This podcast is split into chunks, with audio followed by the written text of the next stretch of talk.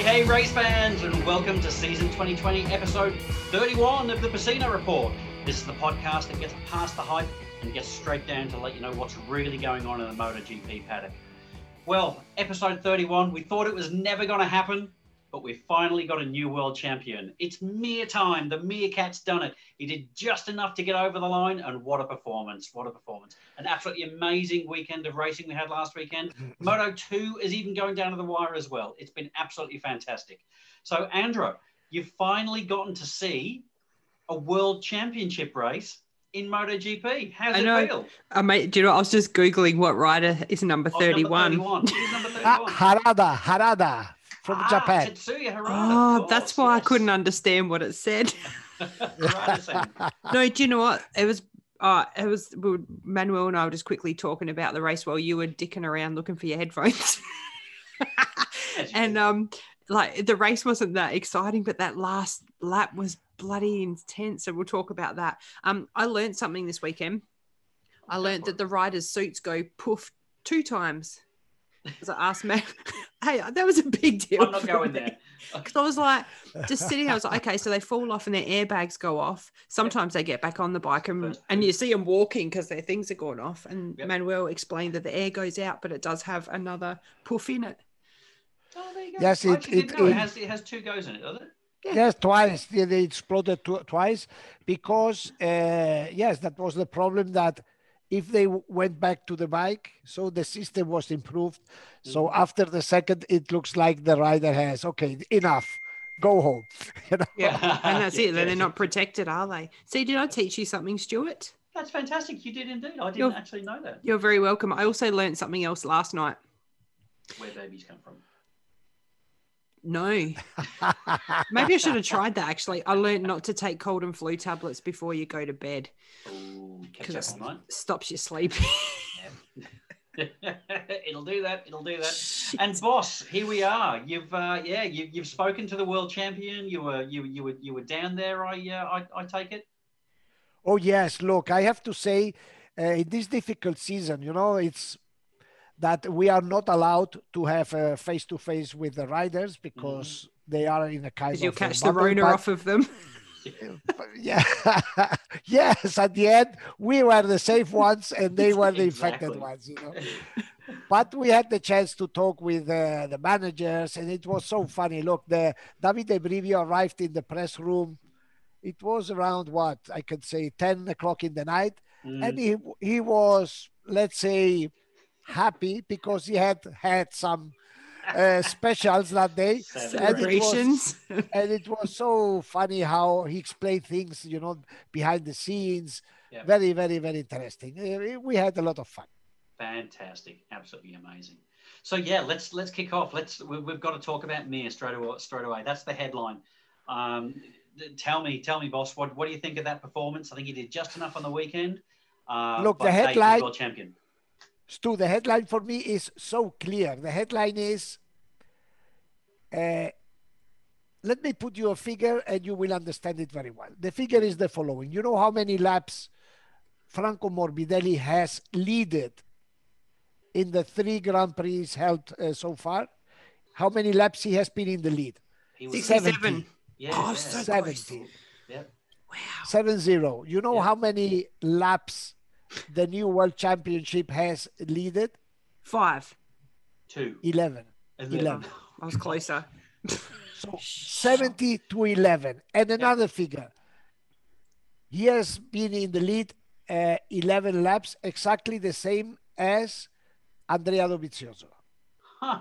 Wow. Mr. So- Consistency though. He just led in the right laps or Oh, exactly. The way it's the the thing is to be the fast when it's needed or when it's worth something like this. You know, Yeah. Uh, the important thing is to be fast when it's uh, necessary, and this is exactly what happened with with Mir. Exactly, that's exactly. right. So, so talk to me. How has he done it then? He's he's clearly consistent. He's clearly a talented rider, but there's a lot of talented riders out there. How has he done it? Yes, look, uh, I think that the success in in uh, in motorsport, I would say, okay, in general, and also in MotoGP, of course, is basically based on three columns. Let's call it like this. You know, one is obviously the rider. hmm A second column is the machine, the tool they use, Yep. and the third is the team. You know, it's super important.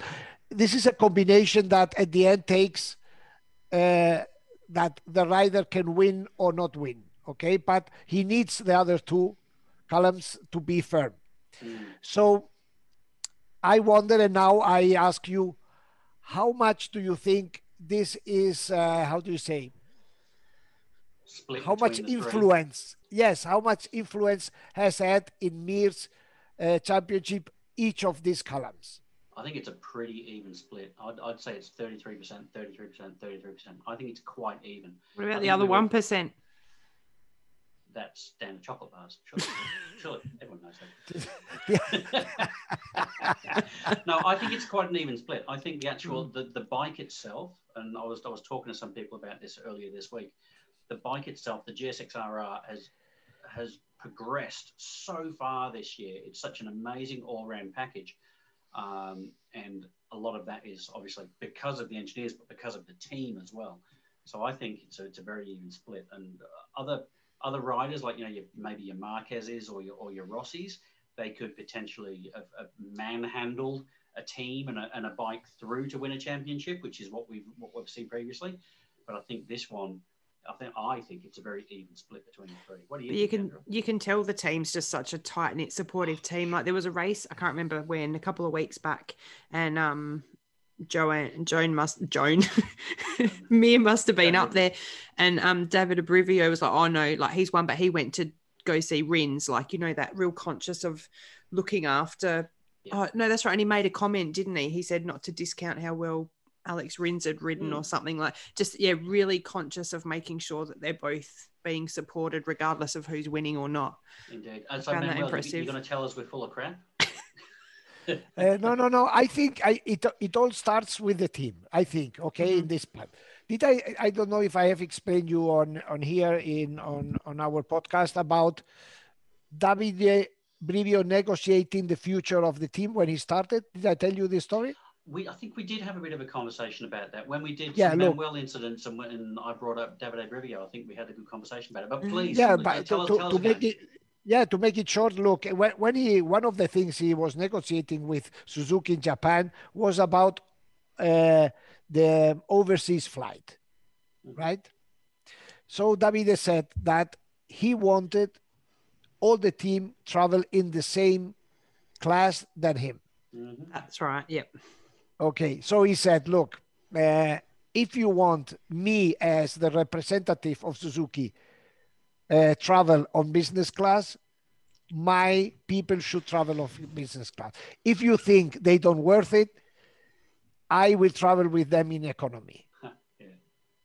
So he got that all the team travels in business. All Yeah. the team is the cooker, the one who cleans the tire, everyone. So this so shows good. this shows uh, which kind of management he he he process he does no and he said to me look we are a family and like in all families there are problems you know because if you have a discussion with your brother imagine us we many times we work he called it in a submarine mode you know like Mm. all tied together, all uh, with each other. So then he said, problems happen, but the things is we have to put these problems on the table, discuss them, and probably they will not get solved, but at least it is spoken. It's out there. There's no Exactly. hidden. Yeah. And Yeah. and this is what uh, makes that team very strong. Another idea about uh, the absolute key, key factor that Davide Brivio has been, I tell you, look, Joan Mir, when he wins the World Championship Moto 3 in 2017, he Mhm. switches to Moto T, Moto 2, right? And he was supposed to be one of the favorite rider that season. But internal problems in the team made that his results weren't under what the expectation. Who was he Correct. with then? Yeah. Who did he ride for? Uh, Marc VDS. Okay. After having won the Moto 3 championship, Honda signed a pre contract with Joan Mir. He was 19 at the time. Yeah, okay. Switching from Moto 3 to Moto 2, he had already signed the contract. hmm But as his results didn't come out as expected, Honda started to doubt if they would execute that pre contract. Right. So what happened? Uh, Davide Brivio detected the potential of Joan. hmm And in Jerez of that year, he had a meeting with Joan. In Jerez, that was the fourth race of the season. Yeah. Joan had this option with Honda, but he sat on the table with Suzuki. And I have to say, Ducati also offered him a bike. Hmm. Wow. So the one who the ones who understand this knew perfectly what type of rider was growing, you know, because they see things that we do not. Okay, so they sat at the table. Obviously, it was Joan, his manager, and Davide Brivio. And the way Davide Brivio approached Joan, explaining him that they wanted him to grow with them, that he they wanted him to be a Suzuki rider, you know, hmm and the way he approached after the meeting, Joan told the- to his manager, sign with the Suzuki. But Honda, signed with Suzuki. I have it very clear. Yep. So it was how he was approached. You know, the Suzuki approach was friendly, family, Respectful you know, by the sounds of it. I, I can imagine in Honda and you too, you can also like, hey, you are lucky that we are looking to you, you know, Exactly. you uh, we have the best Yeah. bike which they have we have the most resources which they have we can bring you up but it was a different approach and Yeah. one with 20 he realized no suzuki Yeah. it's where i'm gonna be Indeed, and I can imagine It- Ducati would have had a similar approach as well. Oh, you're lucky Yeah, that, we're, and- that we're coming to you because we're so wonderful.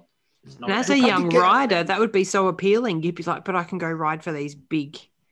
yeah teams. and and ducati arrived after that meeting in jerez hmm ducati came with an offer and juan said to his manager no we have given our word to suzuki and we stay in suzuki Fantastic. interesting eh? That kind of approach, that's really interesting. That kind of approach very much reminds me, like when you talk about the, the, the familial attitude there in the Suzuki team that stems right from the head, from you know, from David David Brivio all the way through the rest of the team. That reminds me very much of the Sepang racing team as well, with Razali and the and the kind of Yep. um, mentality that he's brought to that team as well. That's very much a family oriented. Where you know we're all together in this, Which is why you have well. People like John McPhee not going up because he can stay with Petronas in Moto 3. That- that's exactly Okay, right. okay. N- n- Now you, uh, Andra, you just put the finger in my eye. Did it hurt? Which bit, John McPhee or Moto 3? John, John, look this story. I'm probably, I don't know if I will return from Portugal after explaining you this. If I don't return, you know why. We know where.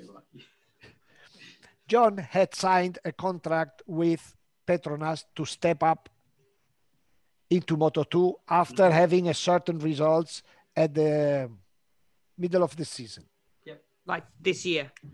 This was on the paper. Look, if you do, I don't remember. Third position here, you Yeah. will be, up, be upgraded.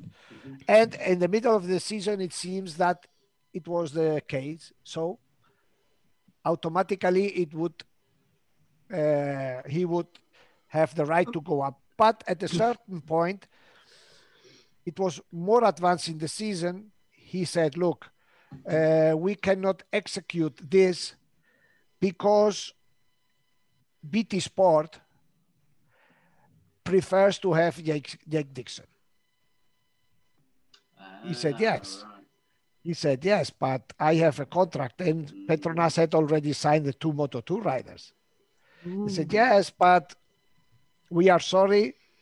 So this is how it is, you know, mm. because I don't know if they told him, but I told you the profile of Jake is a much open guy, you know, for TV is he's much more usable, you know, he's funny, he's open, while McPhee is is shy, is babapi and this and that, and maybe he's not from the region he should come from, you know, whatever. But the thing is that uh, John goes out and looks for other alternatives, and which at this point where everything was closed, so Mm. he had to uh, continue in Moto 3. That's why he continued there. Uh, Andra, and it's not because Petronas is a nice team. Petronas is a business team. Thought he'd got an offer to go to Moto 2 in another team, but he chose not to, like not long yeah, ago. probably it was a team that wasn't uh, competitive. You know, at the end, um, he he basically was forced to stay where he is. That's fascinating. That's absolutely amazing. Thank- yeah, that's thank you so much the, for that bit the of insight. That's brilliant. backstages. That's the backstages. The stages. That's exactly you know. right, and that's what we're here for. We're here to hear all those all those tidbits for sure. So I tell you one more, one more of this situation that, look, uh, Nakajima, Tetsu, Tetsucha, no Tetsuya, uh-huh. Tetsu, Tetsuta, Nagashima. Yep.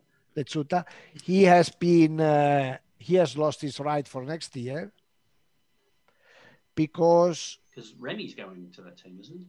no, no, no, no, no, yeah, yeah, but he has no right because they needed a Japanese rider in Moto 2, and Ah, Ogura is going to step up, Ai Ogura. Ooh. Ah, really? and then okay, we have already a Japanese, Yeah. So So you no know there getting- are.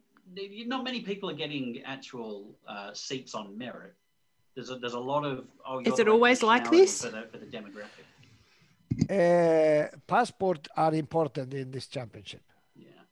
to have the right passport Mm, apparently so. is one of the is one of the actives you Mhm. have in this championship Which makes sense. I think we've spoken about it before because you've got your sponsors, you've got the countries following, you've got there's too many things that rights. you know that you know rodrigo the moto 3 rider stuff. Mm, he is 100% spanish he lives in barcelona he was born in barcelona he grew up in barcelona but he has an argentinian passport he is registered as an argentinian rider Argentinian. Yeah, for sure. I thought he was Argentinian. And there is another rider in the Rookies Cup. I think one who is very at the top, leading or whatever. The same. He has double nationality, Colombian and Spanish, and he doesn't. Wow. He probably doesn't know Colombian flag how it looks like. yeah, He's he is he he races as a Colombian rider, and this is how it works. Wow, crazy. Okay, Mm. we, we, we took a bit of a step sideways there. Let, let's get Yeah, yeah. talking about me. Yeah, so we're talking about those three pillars. So yeah, we spoke very clearly about the team. Um, so yeah, the those other two pillars. What do you what do you think? What kind of influence have they had this year? The, the Well, the, the, the bike is funny because uh, that night, speaking with Brivio, he told us some things under the influence of his happiness. Happiness. like like things like hey our mechanics they make joke about about our our bike because our bike is the simplest bike the most simple bike of the grid. It's so basic. We don't have this um, system to push down the bike you Oh, know and we have just introduced the starting system which we introduced but we really didn't need it. Yeah. and he said and our our mechanics say that it's funny because our bike looks like a street bike it's so simple Nice. and and they say that it's also built and Andra, this is very important it's also built to make it easy to work on it you know because on a race bike everything is so compact that if you don't think on the mechanics when you design the bike when Mm. they have to work on it in a very oh yeah. um, stressing condition it's very difficult of which for example happens with Ducati. The Suzuki Mhm. is a very easy working bike, and this is another characteristic. And there, I also spoke last weekend with Guintoli, who is the test rider, Suzuki's Yes, test rider. yeah. You know how many Ks they did on testing last year? I would say a lot. 10,000 Yeah. 10,000 Ks. 10,000 Ks. And this, the consequence of this is what the bike they have Yeah. this year. Yeah, exactly. easy. So there are no Mhm. mystery, you know, there are no mystery in racing. So everything in racing is invented. They did 10,000 Ks on the bike. Mm. They kept That's a lot of data. you know, it's like the famous make it simple. Make it simple is what Yep. took Suzuki to have the most balanced bike. Perfect. So, So- are we are we seeing a, a, a, a fast forward into what we might see from KTM next year with the amount of testing and everything and, and the way they've developed the bike? Is that a similar philosophy or they, is that a completely different philosophy? Yes, I think good. You this is well brought because I tell you something more. KTM is the only brand, apart from Aprilia, which I don't know if they are in the championship or not. Uh, Aprilia is the only brand that will be allowed to develop a new engine. That's right. So because Yamaha, imagine Yamaha will have to continue with the engine they have. Yeah. Suzuki, Honda, and Ducati. Yep. So KTM, who already have shown a big step forward this winter, can done can do the last one to get there. Exactly. Yeah. Mhm. You know, I'm making a short parenthesis that I I destroy all the scripts that we have before starting. Sorry for that. We love it when But you do look- that. Look, Valencia race one, there were three KTM's among the seven in top seven. hmm in the second race, three KTM in the top six. Yep. You know, and Binder, Oliveira, Po- they are pushing, pushing.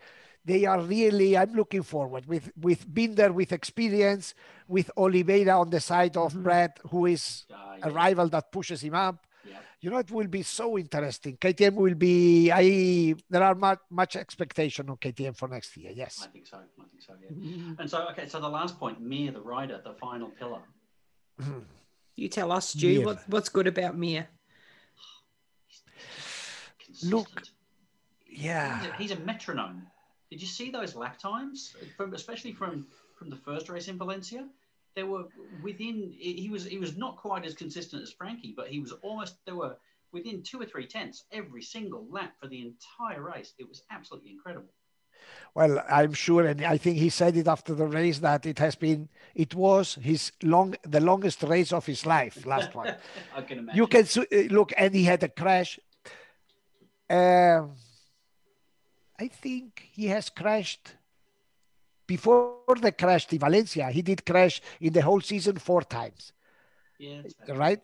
Yeah. Twice in racing Mhm. and two in, in another two in uh, in practice. So Yeah. the crash in Valencia showed clearly that he was so under pressure, so nervous, you know. And Mhm. ah, imagine, I just imagine how he felt that uh, weekend. Yeah, that's that's crazy. And, and I mean, he obviously knew what he was doing on, on the weekend. He he started what twelfth and finished seventh because well, he only finished seventh because a couple of riders crashed in front of him. But but he must have been getting some really good information. I didn't notice his pit board. I should have taken. I might go back and have a look at see if I can see his pit board throughout the race to see the kind of information the team was giving him. Because I think they must have had some really long, hard conversations before the race, saying, "Look, if such and such is here, you need to be here. This is where you need to be. So I think he knew where he needed to finish, didn't he? I, I think so because when Morbidelli went away in the front, it was clear he had to finish in top 10. Yeah. Then he had some help from riders crashing in the front and that. And I was so scared because he was riding behind, behind uh, uh, Aleix Espargaró, That's right, he was too. Yeah, with who you, is George. like a, a mine in front of you, you know, one of these. But Yeah. at the end, it, everything went well out, and then it was a huge party. Luckily, we we have known his uh, mother as well, Mhm. Mir mother. Was his Ooh. mum that beautiful lady that hugged? I was like, oh, I was. I said to Adam, I went, that's his girlfriend. He went, no, I think it's his mum. She's. Yeah, yeah. She's gorgeous, I think and he's a don't know if baby. it- So yeah, I don't know if he, it was the best of the weekend. Yeah. that was your favourite bit of the weekend. Oh, yeah, fantastic. Joan's mum. Yep, yeah, that'd be right. Yeah, Joan's mum. So, so yeah, there we go, ladies and gentlemen. There we have it. So there's there's Joan Mir, um, an amazing performance, not just by him, but by the team, by the factory as well, to, to deliver such an amazing product. That's why he's won the world championship this year, is because all all three of those pillars were rock solid all year. The riders had the consistency throughout the year. The team has been right behind. They're a very close knit unit and the factory has given them a bike that is simple, it's fast, it handles, it does really, really well. I think that's that that probably sums it up. It's a, it's a, it is a team effort, really, really, isn't it? Yeah, yeah, and and, this, and in, in this case, I agree with you hundred percent. I think we should give, with with the permission of of Andra, thirty three percent to each of them. The other percent, Lucky I'm bad at maths. Yeah. Yeah. My question is Do I put a Suzuki sticker on my new Honda car? Oh, that'd be hilarious. That would be brilliant. I've got No, some but- coming in the post. I bought like 20 stickers of all these different you, know, you, uh, you have to be very, you have to be very practical. Put these stickers you can take off very easy. Yeah. Yeah. don't marry, don't marry with any brand. Oh. You just Just, bing, just take off the bam, Honda put- badge off the front. And Yeah. And I'm getting a VR46 turtle sticker. Nice. Um, oh, yeah, there's heaps of them coming through. Fantastic. Hey, something I found out the other day as well. I completely forgot. I didn't realise that 2017, um, when when Joan Mir won the Moto 3 World Championship, I was at Phillip Island, and I think that might that might actually have been the first time that we met Manuel, quite possibly. Oh yeah. Um, but yeah, that weekend, I was there. Some of the people that were, were there that with us was my brother and his eldest son. And I was talking to his eldest son yesterday, and he said to me, "Oh, you'd be really happy." I said, "What's that?" He said, "You remember in 2017 when that guy won the World Championship Moto 3, and you said, look out." Within a couple of years, Aw. that guy will be MotoGP World Champion. And I was like, Did. I say that? He said, Apparently you did. Own it, go. Stu. Own it. Three, that's three years. Is that pretty impressive to go from? That is amazingly Mm. impressive. that is incredible. that. I mean, that's that's Marquez territory, realistically. But I mean, Who's Marquez? yeah, exactly. Nah, Marquez. Uh, Yeah, who is Marquez? Indeed. Who is Marquez? Who is Valentino? That's right. And, and that was actually something else that came out this week. That was a really good comment that I again I heard from Mir on one- one of the uh, one of the interviews that he did, when someone said, "Oh, what do you say about the people that that are trying to take away the importance of this world championship for you, saying you only won it because Marquez isn't here?" I've been hearing the same sort of thing as well from from a few people around the place, and the way he responded to that was was absolutely perfect. I think he turned around and said something like, "Well, it's not as if he was kidnapped." You know, it's it's not like it's not fair that he's not that they've taken Yeah. him away against his will and kidnapped him. hmm He was there on the first race just like the rest of us. He was riding for the world championship just like the rest of us. He made a mistake. He didn't make it to the end. Yeah. that- yeah, the ability to cha- uh, challenge for the title. Mhm. So if you want to say that this world championship is is not as um, important or real, then go back through history and have a Mhm. look. Whenever a favorite is crashed, Yeah. then whoever became world champion that year, that's not important or real as well. So Yeah. I, I think that was a that was a good comment. Yeah, look, and and I have to tell you something. This first is unfair, is uh, stupid, is you know to say that he doesn't deserve. This championship has been so stressing. You know, we have seen one mistake. You ha- every has been paid so high. You know, Mhm. and you know, for example, the other day they were interviewing Pol Espargaro, and he was saying, "I am mentally exhausted because." Everything, you know, all these comments that I'm going to Honda, all these races one after another. Everybody asking me if I have, why I am leaving KTM now. This is one question. Today, just a few minutes ago, I just got, um, they have been told that Jorge Martin on the Moto 2 Mhm. has some broken ribs. How? Really? Yes, and he's riding with his uh, brake, uh, and he's not telling anybody because When he doesn't he want to hurt be, himself? to be stopped. You know, and you know it has been such a stressing and tough championship Mhm. to say that the, he doesn't deserve it. Come on. Yeah, exactly, exactly. Yeah, no, good on him. It's a- absolutely amazing. I think it's very well deserved. I think it's an absolutely fantastic championship for him. So um, let's look at the other side of the coin for a second, if we can, Manuel. Let's look at Yamaha and and specifically Quartararo as well. Um, what, hey, what's going on at Yamaha? What, what is happening there? Ah, look, uh, guys, I have been here, I, I don't know, 25 years following MotoGP, every race, every circuit. I don't, I can't answer that question. I just can't because I don't understand what's going on. Because what? Look, Yamahas have won seven out of 13 races. It's more than mm. 50% mm. Yeah, more than 50%. And last Sunday, we have seen all the riders criticizing harsh Yamaha. but Yeah. so rude, you know, so harsh. And hey, you have won seven, So more what- than half of the races. It's almost. I think there was a comment about the bikes. It was like, oh, are the are the 2020 bikes really bad and the 2019 bikes awesome, and that's why Frankie's doing so well. Mm. Like, ha- like I think we But, spoke but about it again, last week. again, Andra, again, that uh, for 2020, Yamaha have won ch- uh, races yeah, this well, year. true. Yeah, yep. John Mir has uh, Joan Mir has won one race, Mm. and uh, yeah. So I don't know. I I for me it's I, I can't understand this because I did another absolutely crazy article I am writing, and this is absolutely freak. You know what I did? I did a practice no Saturday World Championship. Oh, cool. So I Mm. put uh, the same points that they get for the race Yep. on the practice sessions to Interesting. Who is the Saturday world champion. And again, the figures are amazing. It, it's uh, it was like building up the Chinese wall. You know, it took me hours and hours of Yeah. non-sleeping. So the number one, by far, Mhm. is uh, Morbidelli or Quartararo. Bueno, the first the first three are Morbidelli, Quartararo, and Viñales Yep. in this Yamaha, Saturday World Championship. The Mir is number six. Oh, Jeez.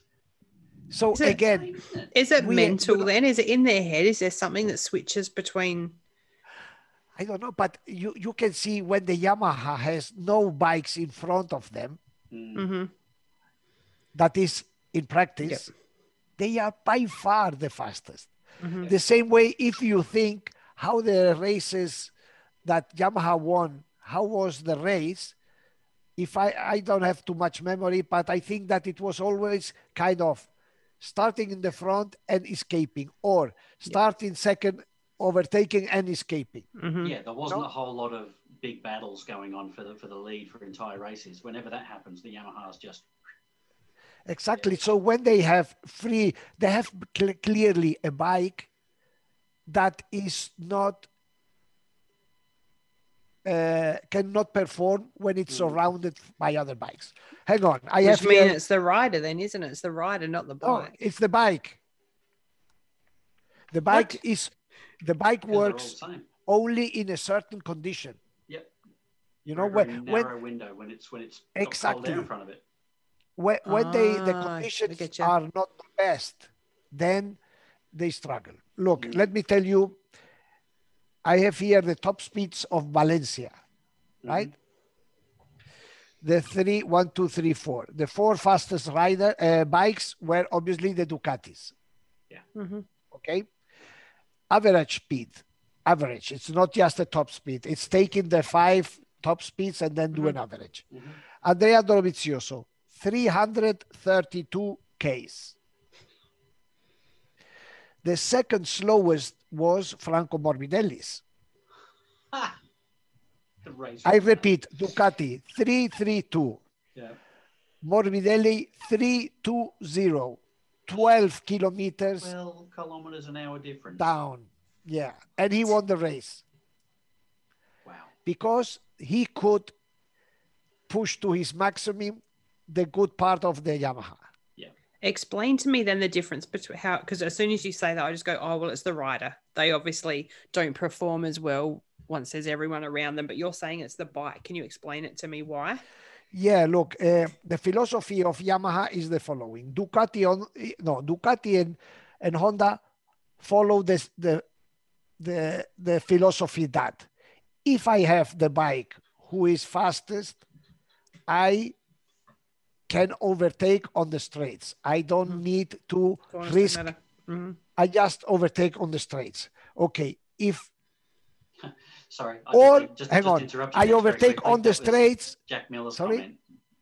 That was Jack Miller's comment. On the last lap, his plan was just to sail past the Yamaha and disappear into the distance. That's what he, that, that was his whole game. Yeah, eh, or- look, and if you can't overtake on the straight, at least you can arrive at the braking point at the same height Mhm. as the other one. And then if you have a bike that is fast and stable on the brakes, that's the philosophy of Yamaha of Ducati Mhm.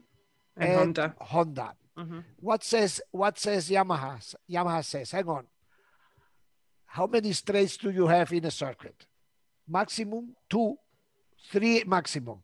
How many corners do you have in a in a circuit? 18, 15 Yeah. corners. So we our bike, if you have 18 chances to be fast, it's In uh, theory, it makes sense. Yes, Yeah. but at the end, you ca- the problem is that you overtake on the straights and on the braking Yeah. points, and not on the corners. And the Yamaha isn't fast enough to arrive at the braking points and be able to un- to overtake. Mm. Mhm. Basically, this is the whole concept. Then there are a lot of details, but these two concepts are uh, the one who rules in the championship. The Yamaha concept is followed also by Suzuki Yeah. right? But Suzuki has the engine strong enough to be capable to challenge the big V4s that are very fast. So basically, this is the ABC of the story. Hmm. Nice, Okay. nice. And and Quartararo, talking specifically about Quartararo. So is it? Uh, he he was saying that he hasn't had good feeling on the bike since since France. Is that Look, that- uh, that- that- that's mental, though, surely. That surely that's a mental issue. He's he's succumbed to the pressure. Yeah, we we if we go through the four Yamaha riders, each of them has a story. Starting with Quartararo, we just have to look at the the last four races. Remember the two in Aragon? Yep. He did very bad. Mhm. And since Vale- since Le Mans, Quartararo was saying that Valencia was kind of uh, his hidden card for the Mm. last part of the That's right. season. Yeah. He Oh, said really? he thought, yeah, he thought that because he Valencia was one of his uh, favorite scenarios. So he always was thinking, when I get in Valencia, it will be my time. So the frustration when he arrived in Valencia and saw that it didn't work like he expected mm-hmm. was what has melted the this iceberg because basically he has melted under the pressure of mental pressure. Exactly. Yeah, it's He like he, he had those couple of wins and he was like, yep, championships are mine. And he seemed to get really sure that it was going to happen. And it seems like he got a bit ahead of himself and then couldn't handle the pressure. And Mm. I don't know, he just kind of went to pieces a bit. Look, I will you I tell you something that I think the the big expectations take to the big frustrations. Mm, yeah.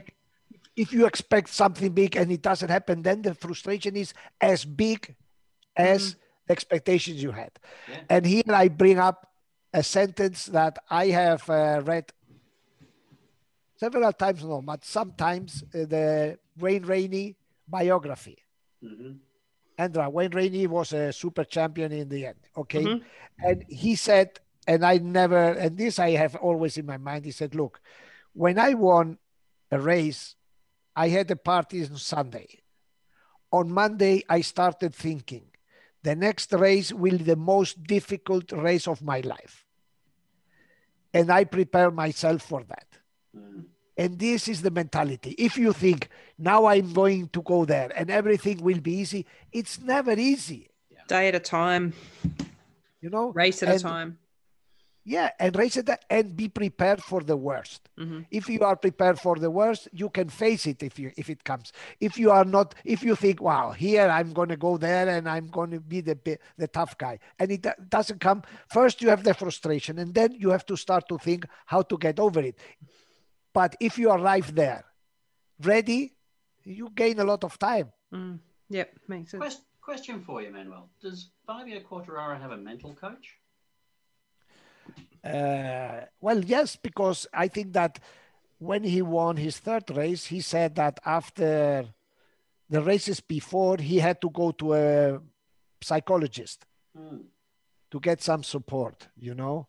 Yeah. But uh, look, everything has been this season so compact. They had no time to even in on working on them on it. You know, they they because it takes time. Look, Eugenio Lizama. Re- remember Eugenio Lizama, the one Mhm. we did a, a podcast that never came out because we forgot to record it. We we were so brilliant. We recorded it, just disappeared into it's up there in the ether somewhere. Yeah, exactly. So I, I spoke with uh, Eugenio Lizama, who is Dovizioso mm, neuropsychologist. Mhm. And explained to me, look, uh, the problem of Dovi is now that he is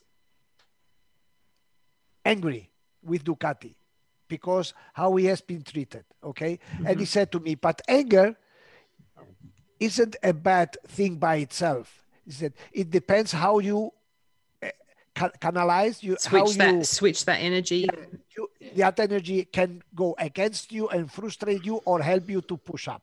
Mhm. And he said, Dovi has to learn in this moment that he should use that hate, that anger to go up. And he was not capable. Mhm. This has pushed him down. Yeah. Even having a mental coach that has worked with him. But at the end, it's Dovi's brain. Yeah, we're all still human, indeed. Okay, moving from Quadraro, Morbidelli. Let's uh, let's talk a bit about Morbidelli. Like Morbidelli a- is, I think, uh. Yeah, Quarta- look, the, the same way Quartararo started from plus and finished in minus, uh, Morbidelli is the other side, right? He has Mhm. been growing. What he is fast. I think he's a, he has a lot lot of talent. Yesterday, I w- yesterday night I was talking with a coach of the V- VR46 Academy, hmm and he told me that of all the students they have or alumni, or Bro- Morbidelli is the most talented. Aw. the thing is that he needs to be more how do you say stable you know he can't do what he did in aragon first then eighth in valencia and first in the second race so somebody who fights for a championship his worst result has to be maximum fourth once in a Mhm. while Mm. but he's you know his uh, line is going up Yeah, definitely. So, do you, do you think we'll we'll see him be a genuine championship contender next year? yes 100% He's focused. Yeah. He's in there. Nice. Yeah, and he has behind him a, st- a strong team. That you know the team is very Yep. strong. What is missing is the number three, the bike, but they compensated. In this case, is clearly those two are much have Mhm. much more influence than number three. Yep, yep, indeed, indeed.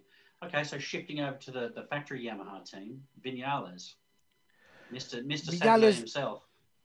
He's hot and cold. Viñales- Viñales, you can't say that he started positive and finished uh, uh, low, but you can't say that he started low and finished strong. So Mm.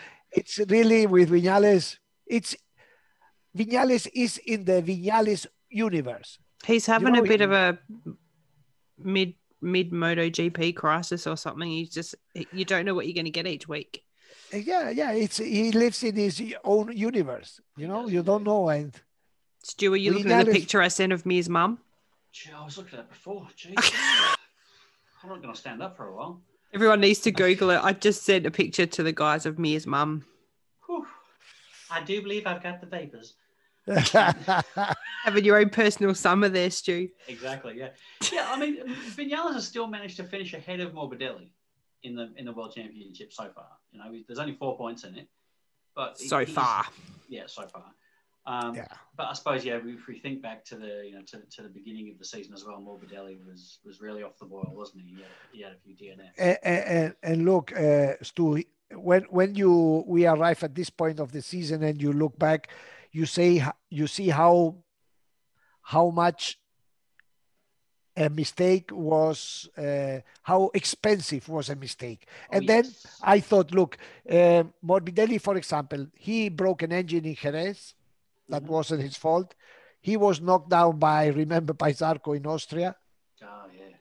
Oh, yeah. So these were mistakes that he did. It was not his fault. Because if you look at Alex Rins, who is another contender for the championship, Mhm. he had also two big mistakes, but these were his faults the crash in Austria and the crash in Le Mans. That's you know, right, yeah. so so uh, Rins is in the position where he deserves because he did the mistakes, Yeah. while Morbidelli was just caught. Yeah, definitely, definitely. Okay. Zarco took himself out this week. Yeah, did a good job, didn't he? Bad time there was no one else around him. Indeed. And And Rossi, the last one. Rossi, Rossi. Rossi. What, is, what is it Ah. to say? He's had a great year. He's been flying jets with models in there and stuff and doing all sorts of things. I'm really, Can't I'm worried he's going to just slowly disappear instead of getting the big farewell that he deserves. I feel like he's going to just drift off. Bravo, bravo, Andra, bravo. Look, uh, the question is one year ago, everyone, everybody was asking what would hap- have happened, what will happen with MotoGP when Valentino retires? Yep. Wow, It'll be MotoGP over. No will one will watch anymore. Mhm. MotoGP will disappear. Does anybody ask this today? No. If It's he all- and leaves it's tomorrow, horrible. if he leaves tomorrow, would anybody notice it? I mean, racing way? No. No. No. Because even look, it's it sounds cruel, but even if Marquez would not return, we have the we show. don't need him. Yeah, it's, it's on. The next generation has shown us that the show is as good or better than it ever was. yeah, the, look, the ones who follow racing because of a certain person, uh, of a certain sticker, let's say. for them, it, it, it may be a, a drama, but for the ones who follow racing because we like racing Mhm. and the emotion of racing, has there been a better year than this year? No. I can't think of I'm We nervous seen- of what's to come because, like, you know, what you guys have told me previous to this, I, I reckon it'd be boring as shit watching the same person win every week. That's why I don't watch and- F1, right? Exactly, yeah, and and a lot of people have been saying that over the last, you know, eight years, and, and, and realistically, when when Rossi was was winning however many in a row Yeah. as well, it was a case of the same person was always winning. If you don't follow that person, yeah, I'm not really interested. But now Yeah, you want it to be a neutral. competition and and have no idea Ah. what's going to happen. Yeah, look, we have seen num- names like Binder arrived from, from nowhere, Oliveira, Jack is growing, Yep. we have Morbidelli, we have Mir. Wow, it can't be better like that. Yeah, Iker Lecuona. We're talking about Iker Lecuona. Lecuona. Yeah. And, and I tell you more, look, and for me, seeing Rossi qualifying 12th, for heaven's sake, no, Yeah. por favor. Yeah. Look, it's a shame. Look, I, you know, the only rider who retires well from the one I have seen was Casey Stoner. Mm. Yeah, exactly. Look, Lorenzo, we did see how he retired. Disaster year. You Mhm. know, we have seen at the end Pedrosa also left disaster. Casey was the only one who left being at the top. Yeah. That's why every time Casey opened his mouth, everybody wants to listen what he Mm. says. He went on You his know? own terms. Like, Oh, didn't, didn't he what? mm, And look, because the other Lorenzo, Casey went away and he was like, no, no, why do you leave? Why do you leave? You are, and is it because I want to fish? on fishing. Better things to you know, I want, I go, I want to go fishing. So Yep. that's the difference, you know. And Valentino, Valentino should have left in 2015 after that season, l'affair with uh, Marc Marquez. He would have been at the top. He would have left like a god, you know. Mhm. Now, Oh, yeah, for sure. Because they could be like, he never would have beaten him. Mm, yeah, yeah, that's that's the thing, Mm. and, and really, really, it hasn't been fair to Marquez either, realistically, for him to be hanging around all the time too. So, indeed. So let's before we wrap up, we we we've got to, got to get pretty close to wrapping up soon. But before before we do, let's have a look, bit of a look at Honda. Like at the beginning of the year, you know, the first first race, it was it was a case of oh, here we go again. It's going to be another Honda Marquez dominant year, and then as soon as Mr. M Marquez isn't on the bike, as soon as it's only Mr. A Marquez on the bike, we saw that it's a bike that's designed for one person and one person only, and they just struggle for the entire year. But these last couple of races, there's been some shining lights. Taka, especially, you know, Taka's been not just up there, but he's been consistent as well. And Mhm. now Alex is, is starting to put some good performances as well. Can they take some positives out of this year for next year, Manuel?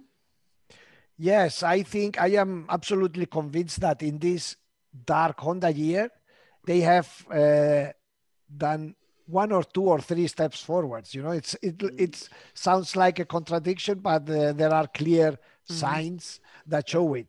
Uh,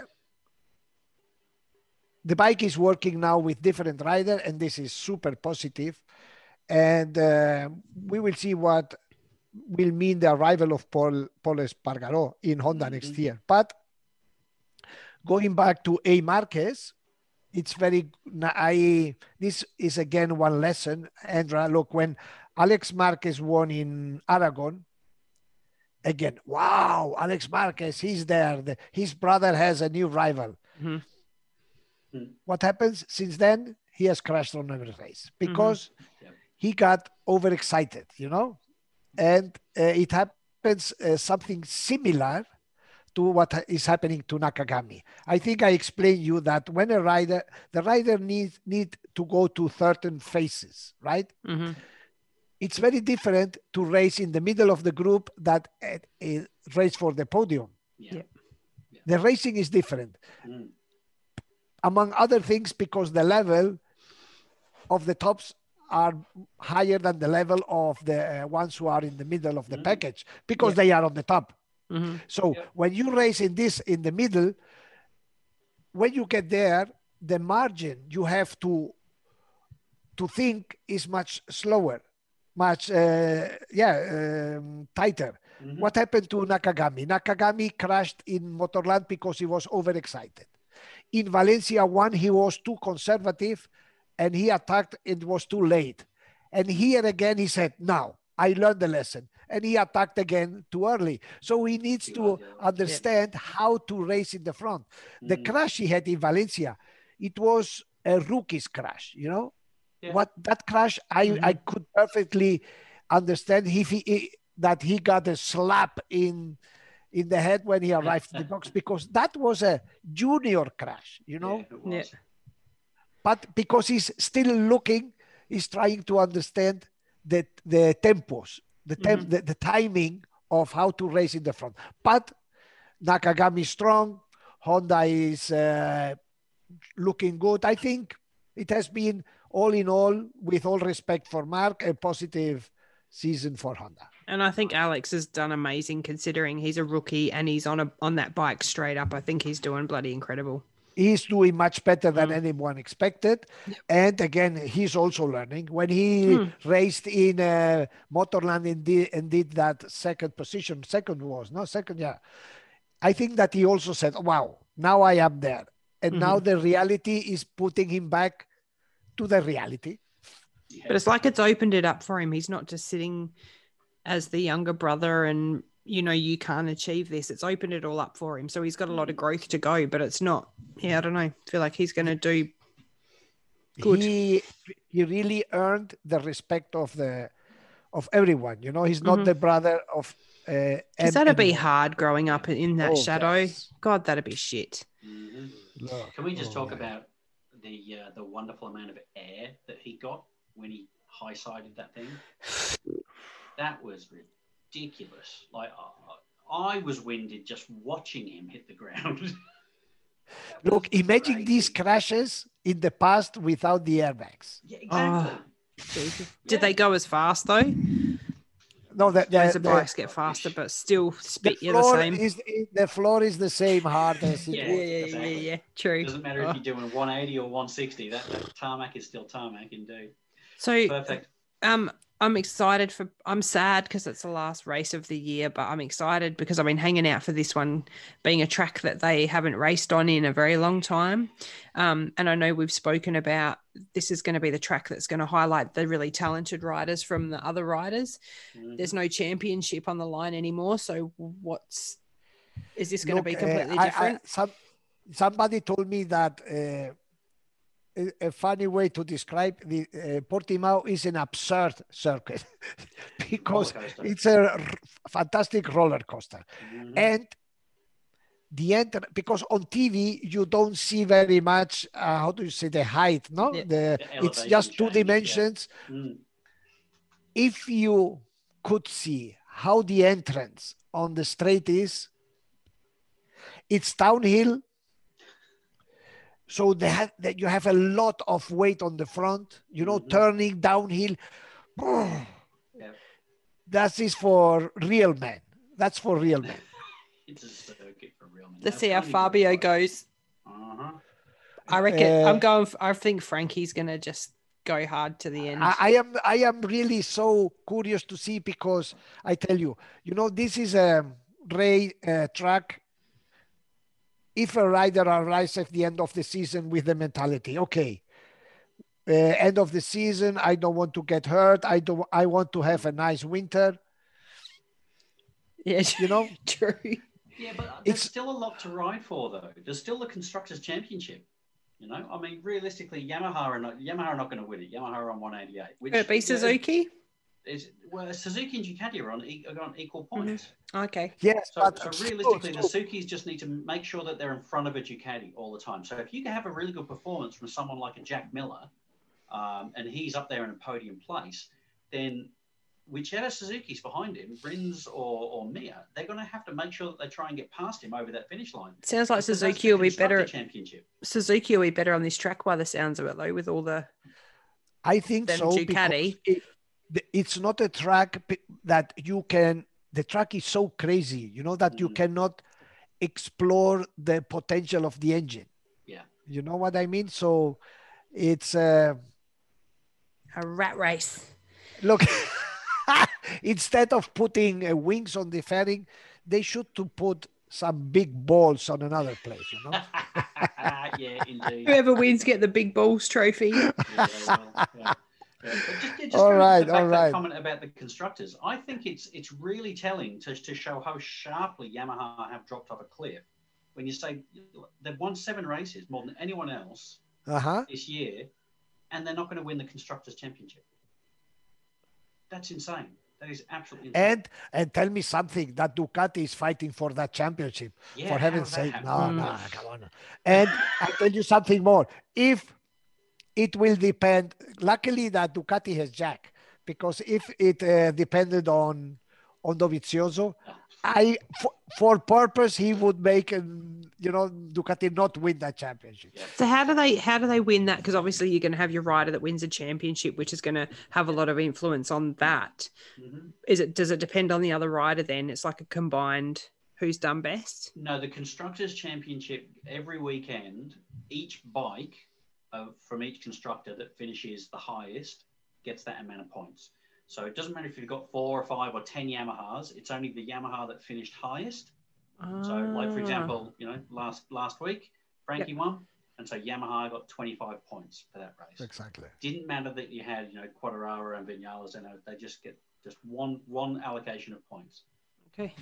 So that's how. it Oh, works. so it's not the rider, yeah, because you've got yep, yep. Okay. No, Yeah. it's, it's just the highest finishing bike. Of, I only learnt about this constructor championship today. There we go. I was All today right, old. uh, what, Perfect. before leaving, let me tell you something I want to, I have to, I Go on. want and I have to underline is the last lap between Jack and Ah, Frankie. and uh, Franco and Morbido. I like to call, call him Morbido yeah. and Morbido. Yeah. That was look, they showed something that for me was like the best of the weekend. They showed something that two rider can fight to the death, Yeah. being clean and fair yeah, to each other. You know, clean, clean. like Clean gentlemen. is. Yep. Clean is the word because there was no fairing touches, there Mm. were no elbows, there, and it was such a oh, exciting. And this Mhm. is a message. I see it as a measure, Probably nobody else does. To certain riders that installed in this championship the dirty racing, you know, Mm, and this yeah. started with uh, the sticker you have on your car, Andra Mhm. the one who introduced elbow racing and get out of my way racing was Was it Valentino. uh, staccato in faccia? I think they call it. I think it was something. Yeah. Just And then there's Remember- Fenati. Yeah. No, no, no. But look, uh, it was Valentino with Sete Gibernau. It was Valentino with Casey Stoner. And, you know, and then what happened? Marc Marquez saw when he was a kid Valentino doing this. And Mm, Mark's mentality said, if he does it, I do it double. mhm. And what has happened? All these kids that are in the Rookies Cup in Moto 3, they have seen Oh, Moto 3. man, the big man, the big champion that is Valentino, doing these Mhm. kind of things and being glorified. Yeah. Yeah. And, and Exactly, Then, you know, say, and, and then what Marquez happens- has picked it up, the- and Marquez has kept doing it and continued to be glorified. they they think that racing that this is part of racing you know and that's why i was so really em- emotion when i saw it Mhm. might sound stupid but for me was wow there is another way you know there is the right way of racing still there Indeed. And even for me as a as a rookie watcher, um, yeah, it, it stood out for me just how it was a real sportsmanship, respectful, but oh yeah, yeah, the return edgy of of- seat stuff. you don't you don't need to push the rider out of the track you don't need to block block overpassing no Mhm. Yeah. that was so Yeah. clean Yeah. so fantastic Mm. It was, That's it. it. was it was beautiful to watch. It, re- it really was. And it, I think if it was anyone else apart from Frankie, I think Jack probably would have uh, would have, would have won that. But Frankie last week was. he Look, was just- I tell you something. Your Aussie riders, they have one characteristic. You ride, you, I mean you, no Big Stu, you balls. and Andra also not. But the Aussies, uh, they they ride very aggressively. They ride so you know fight with the Mhm. bikes. They are so spectacular to watch, but they are clean. Mhm. Yeah. Always have been. Look, Mick was as clean. Casey has been clean. Uh, Jack is clean. It's down to the philosophy how you race Mhm. uh, Gary you- was the how they grow up, how they grow up in the racing, you know. It's And almost like there that, are other that riders, honest. Mm, Yeah, no, sobre todo clean, they're respectful, you know. mhm. Yeah.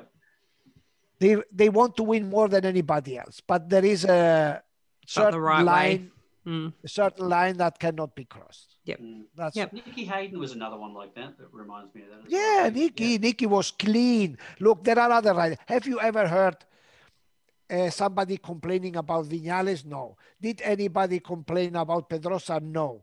Did True, anybody yeah. complain about Dovizioso? No. No. there were these two guys, 93 and 46, who brought this to the racing. That's it. Mhm. They did it themselves. Indeed. Okay, look, we're going to wrap it up there, I think. Before we do, I just very quickly want to say I know he's not in with a very good chance, but it's only six points. Come on, Sam in Moto 2. Ah. he's, he's, he's injured. He's not doing very well. Um, and he oh, he had the grittiest ride to collect two points last week. He really did. But um, but the beast Bastianini is looks like he's going to take the Moto 2 World Championship this weekend. But I'd love to see Sam get up. That would be Oh, yeah, we all do. We all do, Mhm. yes. Yeah, indeed. I love that it's coming down to the last race. And Moto 3, I'm loving Moto 3. Yes. Yeah. That shit's crazy. I know. Tony Arbolino, a lot bam boom. Oh my God. Indeed. Okay, Fantastic. Go, All right, Sam. give Go, us- Sam. We are with you. Indeed. Go, Sam. Go. Do it. Or Alex. Just put Alex on the bike. That's what we should have done last weekend. Indeed.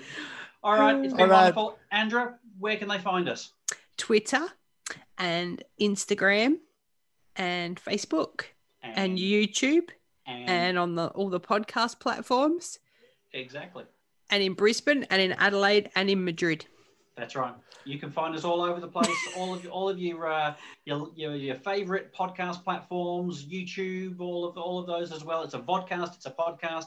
Give us a like. Give us a uh, uh, hit the notification bell so so you make sure you get notified when new videos come out. Share the content if you like it. Send us emails. Tell us we're full of crap. Uh, Manuel, where can they hear these amazing, crazy stories from you? Pecino GP, like always, like always. Andra, you, Yes. you should give me access to our Facebook Okay. because maybe, maybe I do some live while I am riding down to Portimao. Hey, okay. there you go, guys. You heard it there first. And when it, and when are you writing your story about the numbers from one to blah blah blah? One to 100. One to Yeah. 100. Uh, when the season finishes. I think it's a good it's a good story for Christmas, for example. Yes. Christmas story. Let's Yeah. call it Christmas story. Yeah, yeah. Why not? Brilliant. So yeah, we will indeed. So we're, we're going to get this. Um, it- it's what is it? It's Tuesday at the moment. So we're going to get this thing edited and put out there as, as quickly as possible because I think Manuel's going to uh, he's going to be heading off to Portimao in the next next couple of hours. Um, so we'll, we'll get it uploaded. So if you're listening to this and it's just come out, then get yourself over to Facebook and uh, you never know, you might see Manuel on his bike giving you an update on Facebook Live Or me as mum. or me as well. I, I, I want to I want to finish my year, this horrible year, in a normal way, Mhm. riding to Grand Prix on my bike like I used to do. So You This ride to- safely. This is for COVID. COVID. Yes. Exactly. Yes. You Give ride to 'em. safely, Manuel. and We'll catch you on the other Thank you. side. Brilliant. I ride will, safe, I stay will. upright. And the same to all you guys out there in podcast land. Stay upright, ride safe, love the MotoGP. Go the meerkat. Now, stay safe. Bye. Stay. Bye.